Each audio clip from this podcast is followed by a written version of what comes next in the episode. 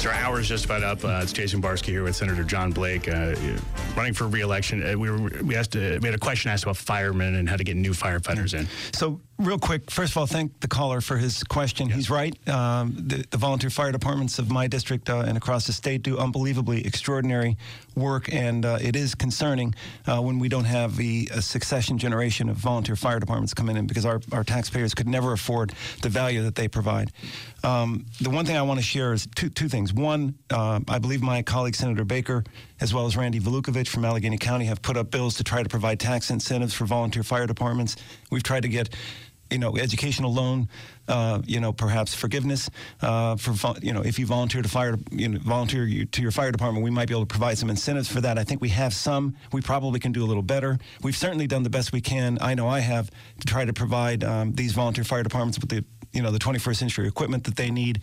Um, we But getting people in there is the but hard- getting people in there is, is, is really been the challenge. We, we still have more incentives that we have to put on the table to make that happen. All right, I just want to see if, uh, I mean, we can probably run through a couple phone calls here because we got to wrap this up. Let me just see if there's anything different. Um, here, hang on. Let's see what Dave has to say here.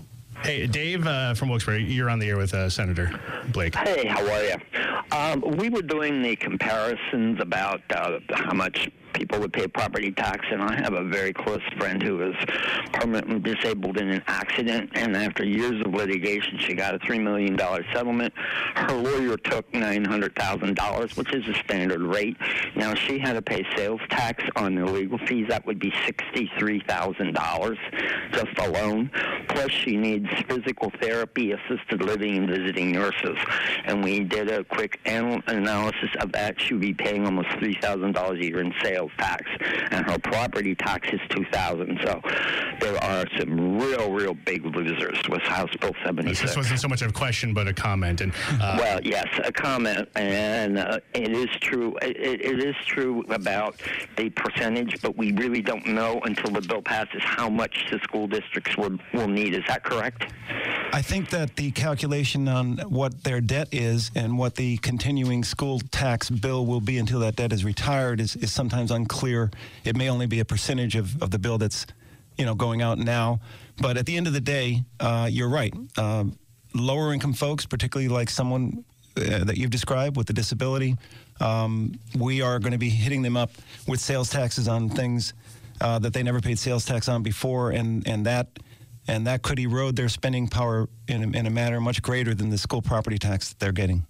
Uh, you know, my, my thing is, uh, you know, I, I'd be all for paying taxes on different things. I, I think it's that as opposed to getting a big tax bill, one day, you know, you're slowly spending it. And, and I guess that might be better mentally for a lot of people. But at the same time, it might be if you look at because most people don't go back and realize how much they're spending each day on coffee. They always say if you're going to save money, look at the little things, and that could be one of those surprises that comes up. As we wrap this up, I wish we had, we had more time. Um, uh, if you wouldn't mind, can we push the election off and bring you guys both back in?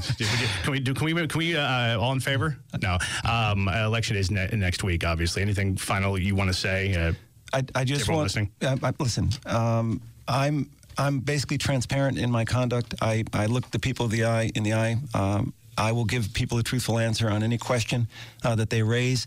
Um, as the minority chairman of the of the finance committee, I do occupy space, and I'm relied upon uh, to to be uh, fiscally responsible and to deal with tax policies both at the state and at the local level. Um, I really think that there's a way for us to get together and provide a balanced, appropriate, and responsible property tax relief plan for Pennsylvania. I think this governor is going to try to suggest something, uh, hopefully, uh, after Election Day, and he comes to his uh, his budget address in February. And I, my commitment to the people I represent is that I am aware of the crisis that particularly affects our fixed income seniors and retirement income households. I will focus on trying to get the necessary relief that they deserve. if uh, SB 76 doesn't pass, you say you're reelected. You're, if you're reelected, it doesn't pass. How long would it take before something's on the table? You think? I think that it, we have between January and June to negotiate another budget. Um, it's going to be a tough budget cycle.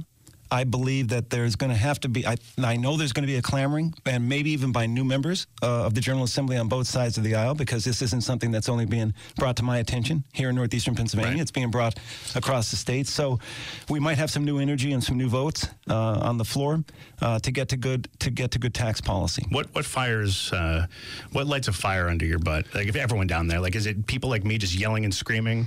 Like because I know I know R.J. Harris in Harrisburg. I know he's a big big deal down there. I've known him for many years. You know R.J. Yeah. yeah. I mean I could call him and be like R.J. What do we want to yell about today? Would that help motivate? I, I think I think organized uh, communication. Okay. Uh, you know, if you can get allies uh, across the state that are talking to their senators on both sides of the aisle and talking to their House members on both sides of the aisle, you can get public policy done. Uh, what's your website if anyone wants to check out more of your? Uh, Uh, SenatorJohnBlake.com. Okay, and I also want to give this out too. Uh, if you want to check out the calculator that's out there for this, uh, you know, HB seventy six, check it out on your own and put in your own numbers and see how it would affect you. PTCC.us. PT cc.us. I'll put that up on the WLK Facebook page in a second. I wish we did have more time. Uh, a lot of people feel like, again, we're ignoring them. That's not what we're doing. We're, we are not ignoring you. I just don't have the ability to get to everybody. But I, I appreciate you guys coming in. I appreciate you coming in. And uh, good luck in the election. Thank we'll you, see what Jason. happens. And, Appreciate uh, it. Thank you for uh, joining me today. Thank you very much. Appreciate it, Jason. Yeah.